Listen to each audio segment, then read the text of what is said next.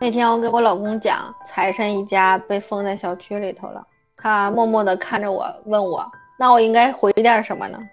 我想，确实也成为常态了，就说：“你就回个一月吧。”然后他在那边举了两个手指头，说：“耶。”这是什么耳朵呀？我我我觉得这个你听完了，心情一定很沉重。就是你说你被封小区了，有个人跟你说“耶”。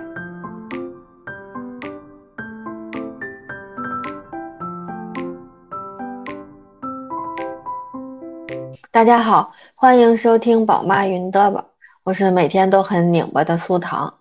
大家好，我是最近在水深火热中的鬼财神。哎，北京这个疫情的情况，我相信大家应该也都知道。打开地图红一片，我密孔都犯了，全市幼儿园都停课了，所以我的好日子也没了。你说之前没上幼儿园那会儿，起码还能偶尔出去玩玩，让自己缓缓。现在真的是七乘二十四小时沉浸式带娃，太痛苦了。你咋了？为什么拧巴呀？因为一到冬天，哪吒爱咳嗽，送幼儿园吧，咳咳咳的，怕老师同学嫌弃。他是那种遇到冷空气或者剧烈运动之后就咳，而且他又特爱跑，所以一咳就咳好久。但是他除了咳嗽，什么症状都没有。你说不送吧？他就一直在家，我也得沉浸式带娃，而且也不能一直不上幼儿园呀，我也禁不住他那么霍霍我呀。所以，哎，你以为上了幼儿园就能解放？根本不能，就给你留点时间喘息一下。我俩今天也是在喘息中挤出时间给大家录的这期节目。没错，没错，我们这个节目 又从可以平日录变成深夜档节目了。那咱们今天跟大家聊点什么呀？今天想跟大家聊聊讨好型人格，因为财神就老怕他们家布布是讨好型人格，因为他家布布过于成熟懂事。你看看这个老凡尔赛的人，我这次还真是没凡尔赛，我是真担心。就比如你说你姨妈来或者你不舒服的时候，哪吒就照样在那儿折腾，但是布布从小就不是。他看到我不舒服的时候，就算想跟我玩，他也不吵我，让我跟那躺着，自己就安安静静的在我旁边，还会主动帮我拿个水啊，什么陪我聊天什么的。而且平时他不是总说不要爸爸，不要爸爸吗？但一旦我生病的时候，他就能跟爸爸玩三四天，不打扰我，让我在那休息。所以我就特别怕，你说这到底算不算讨好呢？因为我实在是觉得这个讨好型人格不太好，就起码对自己不好，所以我就特别担心。可能有一些宝妈熟悉这个讨好型人格，还有一些不清楚的。我们先说说什么是讨好型人格吧。讨好型人格就是不自觉的去迎合别人的爱好，然后不断的讨好别人，想换取别人对你的好感和亲近。我记得有一期。朋友，请听好，里头何老师曾经说过，讨好型人格其实不是一个贬义词，他们都尽量以别人的视角为视角，其实是一个很高尚或者是奉献型的人格。你周围的人都会被照顾到，但是你不能盲目的去善良，因为不是所有人都需要你去保护。温柔就一定要用在温柔的人身上，不然最后可能受伤的是你自己。啊，也不要做一些感动了自己却很多余的事情，或者其实自己并不开心的一些事情。是啊，讨好型人格的人其实都是温柔善良的，只不过他们的温柔善良用错了地方，自己的好心并没有能够改变社会给人给他们带来的恶意，所以作为母亲肯定是不希望看到自己的孩子成为这种人格的。我之前实习单位有个小女孩儿，给全办公室的人买早餐。她甚至有一个 Excel 表格，每周发给同事，让他们填下周吃什么或者哪天不吃。而且不是只买领导哟，是所有人，甚至包括比她职位还低的人，就比如我，因为我当时进去的比她还晚，而且还是个实习的身份，就是无论如何也轮不到她帮我买早餐。所以他一开始问我吃什么的时候，我是拒绝的，这多不合适呀。但是他就每天一直问，一直问，我也不能每天都花式拒绝呀。我就觉得再拒绝也不合适了，而且每天都拒绝，各种理由也都用完了，所以也开始给我买。他就老说多一份没什么，但其实后来私下里他自己也说过，他会觉得这样好累好辛苦。但是因为他不是正式员工，他就老觉得自己低别人一等，特别的不自信。就只有通过帮别人买早餐，他才能体会到一种他被需要，或者说能换取一些好感。我就觉得真的大可不必，真的就是一味讨好别人而忽视了自己。是啊，他这个还不是说别人要求他这么做，是他主动这么做，然后他自己其实本身又不想做，这也太矛盾了。我觉得越怕被欺负而这样，反而应该越会被欺负。讨好型的人格时间长了就很难拒绝别人，就是很容易花特别多的时间思考别人对你的评价，经常是做别人想让你做，但你并不是真的特别想做的事儿。你希望人们都喜欢你，并觉得满足他们的需求就会得到他们的认可，而且你很容易没有空闲的时间，因为你一直在帮别人做事情，假装赞同别人的意见，即使你持有相反的看法。但是你可能害怕跟别人起冲突，然后什么的，就是同意别人的意见，而且特别容易跟别人说对不起，常常就委屈自己，然后渐渐的就迷失了自我，长时间这样对自己的心理健康危害很大。就你刚才提到的那个，希望人们都喜欢你，我觉得这就是不可能的，哪有人能做到让别人全都喜欢啊？就再怎么讨好，应该也是不可能的。我记得大张伟曾经推荐过一本书，就是叫做《被讨厌的勇气》。我们一直追求着人际关系的和谐性，却忽略了做我们自己的重要性。很多讨好型人格的形成跟家庭有很大的关系。什么样的家庭容易出现讨好型人格呢？嗯，大家一起来听一下，然后如果有跟自己家庭相近的，要及时改正。首先就是控制型家庭，就是你做什么事情、说什么话，都一直是父母在把控。孩子因为小，能力有限，所以在父母的高压下，只能按照父母的话去做，不然就会受到责骂。为了避免责骂，就会做一个听话的好孩子，去讨好父母。是的，这种孩子一般都比较没有主见。由于父母不允许他们自己做选择，只允许他们听话，时间长了，孩子就会变得什么都说，随便啊，无所谓啊，不想或者不愿意表达自己的意见，或者觉得就算表达了也没有人会听。所有的事情都基于别人的言行之上，到最后会失去自己的原则和底线，无条件的相信自己想要讨好的人，即使受了委屈，也只能默默忍受。不过我觉得你说的这个还主要是行动派的那种控制，还有一种精神派上面的控制，感觉更可怕。就是不知道你有没有听过，有的家长经常说妈妈是为了你好啊，你不听妈妈的话以后会吃亏啊。这些话无一例外都是没有听取孩子的声音，以爱的名义形成的一种道德绑架，替孩子决定他们的生活。然后这样的妈妈就会跟孩子说：“你不听妈妈的话，就不是乖孩子。妈妈不喜欢调皮的孩子，只喜欢好的乖宝宝。”然后孩子为了得到妈妈的喜欢，就会一味的听话，按照妈妈的事情去做。然后妈妈还特别骄傲，就觉得自己教育的非常好。还有一种是自控能力差的家庭，就常常把工作或者生活中产生的负面情绪带到家庭中。其实孩子没有错，但是。家长一直迁怒于孩子，导致孩子会认为是不是自己哪里做的不对，导致父母不开心，或者父母因为自己的事情吵架了，然后就特别的耿耿于怀，总是思考如何去帮父母缓解情绪，把父母的需求放第一位，从而忽视自己的需求和想法。在这种环境下长大的孩子，应该都会什么事情都想太多吧，就过于焦虑。喜欢把所有事儿都归结于是不是自己的问题，导致自己不停的为了别人改变，小心翼翼的生活，这种也挺不好的，确实。第三种就是过度谦让型的家庭，就本身父母就是讨好型，在外面什么事情都过于忍让，然后讨好别人，而且还不分青红皂白的让孩子道歉，从来不反抗或者提出不同的意见，所以在他们教育孩子的时候，也要求孩子这样做。这就算是祖传型的讨好型人格了。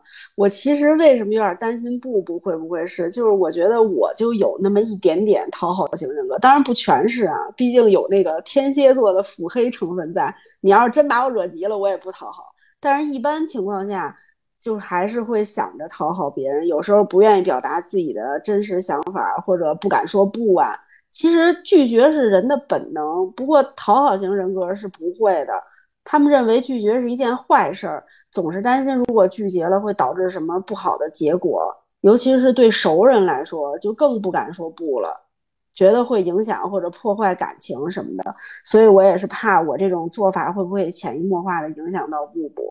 你真的是全方位的焦虑和担心，你们家布布是讨好型人格。我们我们接着往下听吧，我觉得你不是。呃，下一种就是奖赏型家庭。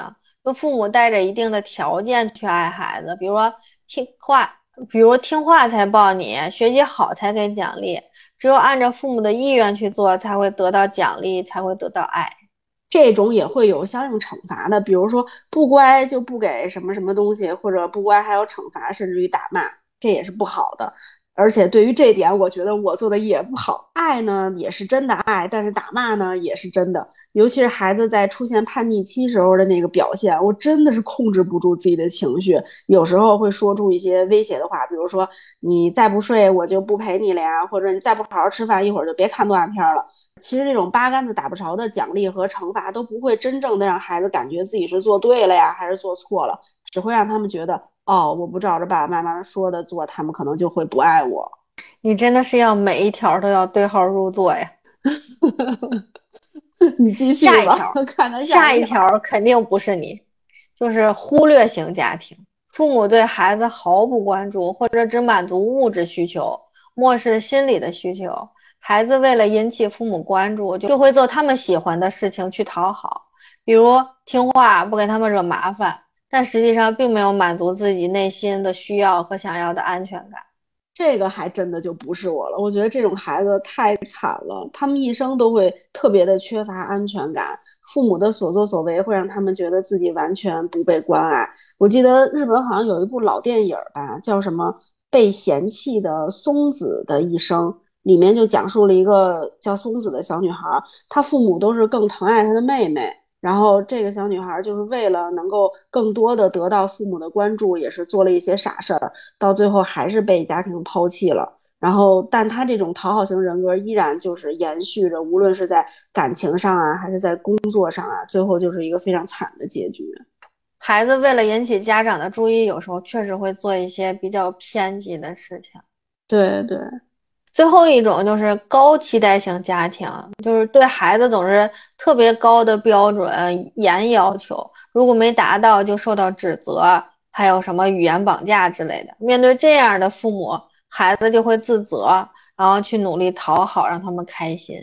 这个又重了，可是不是布布，是我。我觉得我的原生家庭多多少少就有点这样，尤其是在学习上。就是如果成绩没有达到父母预期的时候，总会听到一些很难听的谩骂呀，就是非常伤自尊的那种。虽然事后我爸觉得当时说的太过分了，也会以他的方式给我道个歉，给我个台阶下。但是当时他们说的那些话对我造成的这个心理上面的伤害，我觉得不可能是随便怎么样做个什么就能弥补得了的。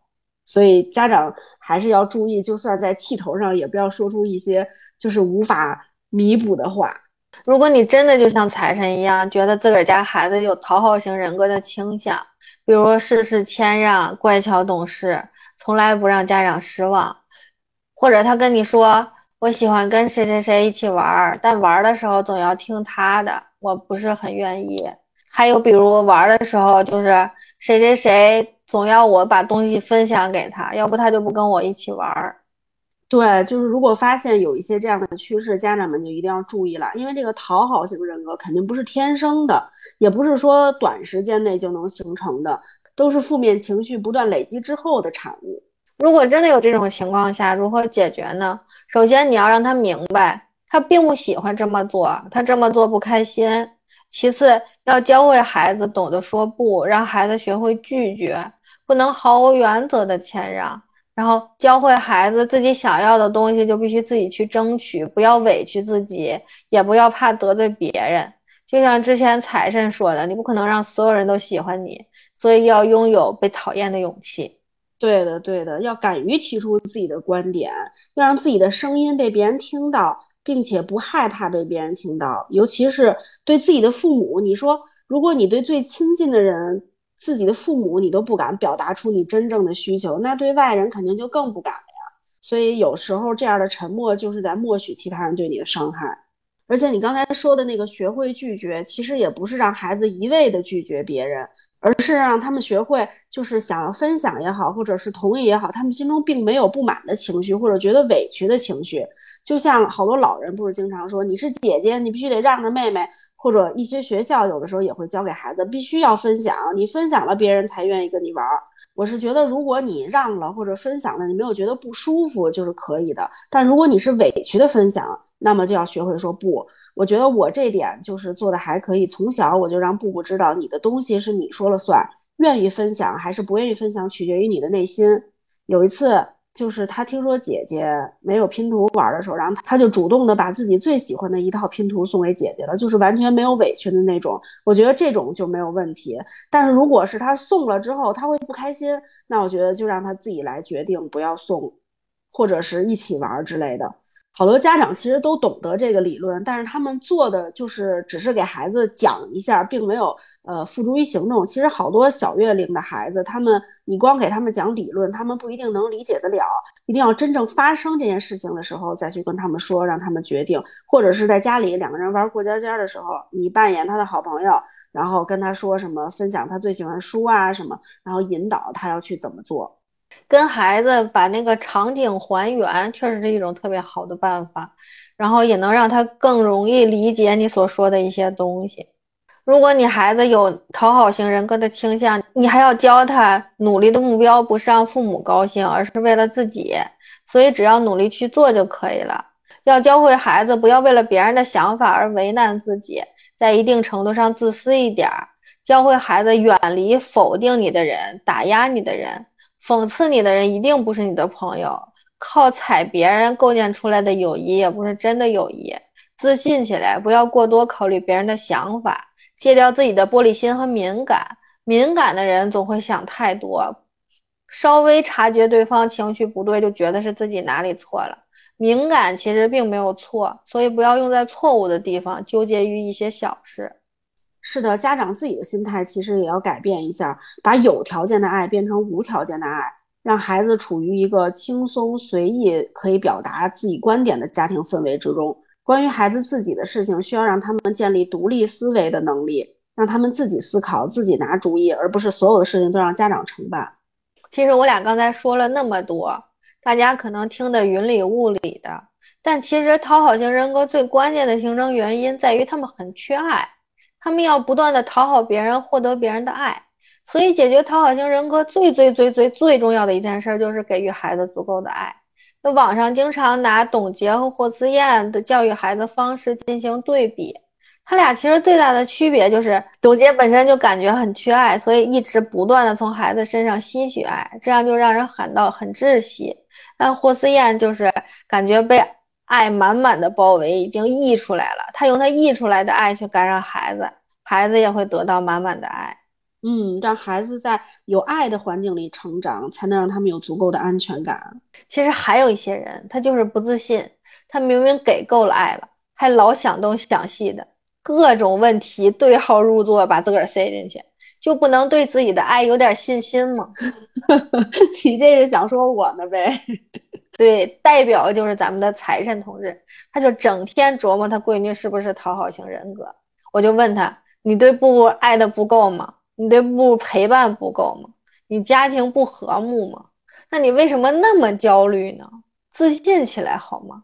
让我给你打分，我觉得你基本上是八十五分以上，除了偶尔对孩子比较严格，凶了一点，其他方面都非常优秀。”最开始就是不断的纠结，布布到底是真的会体贴妈妈呀，还是有一些讨好型人格的趋势？就被苏糖一句话就点醒了，就是一个充满着爱的家庭，一个能让孩子感受到爱的家庭，孩子应该是不会或者说大概率不会出现讨好型人格的吧。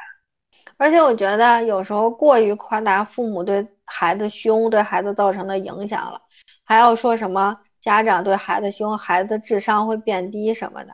虽然父母对孩子的情绪肯定是稳定比较好，但是谁天天带孩子一次没吼过孩子呢？我觉得那是保姆，还是拿好多钱的那种。所以给孩子的爱，它就像一缸水，你每天爱他，就是等于你每天在往里灌，一直灌，一直灌。偶尔吼一下，就相当于是你从缸里舀出来一点儿。我觉得问题是不大的。当然，你不能一直做错误的事情，就一直从里头舀，而不给里头灌，那样孩子就会缺爱。还有一个例子就是陈小春和应采儿的儿子 Jasper。从各种节目上看，应采儿还是非常严格的，但是没有人说他做的不对，相反还都夸他孩子教育的好，规矩立的好。他肯定就是严厉型的，而且就他们夫妻俩这个暴脾气，你觉得平时生活中能受得住吗？我觉得肯定是不能的，但是有谁觉得 Jasper 缺爱吗？我觉得也没有。所以给爱是一件全方位的事，养孩子给他什么都不如给他足够的爱和陪伴。哎，是的，是的，是的。我今天就听你给我分析完这块儿，尤其是说给足够爱的这件事儿，我觉得布布应该大概率不是讨好型人格了。我就有一种听苏唐老师一席话胜读自胜过自己瞎琢磨十年的感觉。有一种茅塞顿开的感觉，是是的。但是我觉得要注意爱的表达方式，要让孩子体会到爱。咱们老一辈的人就很含蓄，很多话不说，就是实干型。有时候自己很辛苦，孩子还没有体会到你的良苦用心。我觉得还是要选择直接给的表达方式，就别跟偶像剧似的猜来猜去，猜了好几集还猜不到，就直接的。比如什么肢体接触呀，亲亲抱抱举高高啊，然后说爱你啊，然后关注他们的想法，给他们表达自己的机会。对对，我记得有人曾经说过，就是比如每天入睡之前都跟孩子说一下爱你啊，然后让孩子也跟你说，或者是呃亲一下额头啊什么，就有一个仪式感的收尾，在每天结束的时候，也是一种非常好的爱的表达。而且要多沟通，充分理解孩子心里是怎么想的，也很重要。不知道今天听了我们节目这么久，听众朋友们有没有觉得自己家孩子有一些这方面的倾向，或者是跟我一样 焦虑过多？听完我们的节目，觉得啊，孩子应该不是这方面的倾向，自己给爱是足够的，都可以给我们留言评论一下。那我们的节目今天就到这里了。我们的节目是每两周一更新，欢迎大家的订阅。嗯，我们的节目目前可以在喜马拉雅、网易云、苹果的 Podcast 以及所有能接收到苹果播客的平台收听到。那我们就下期再见啦，拜拜，拜拜。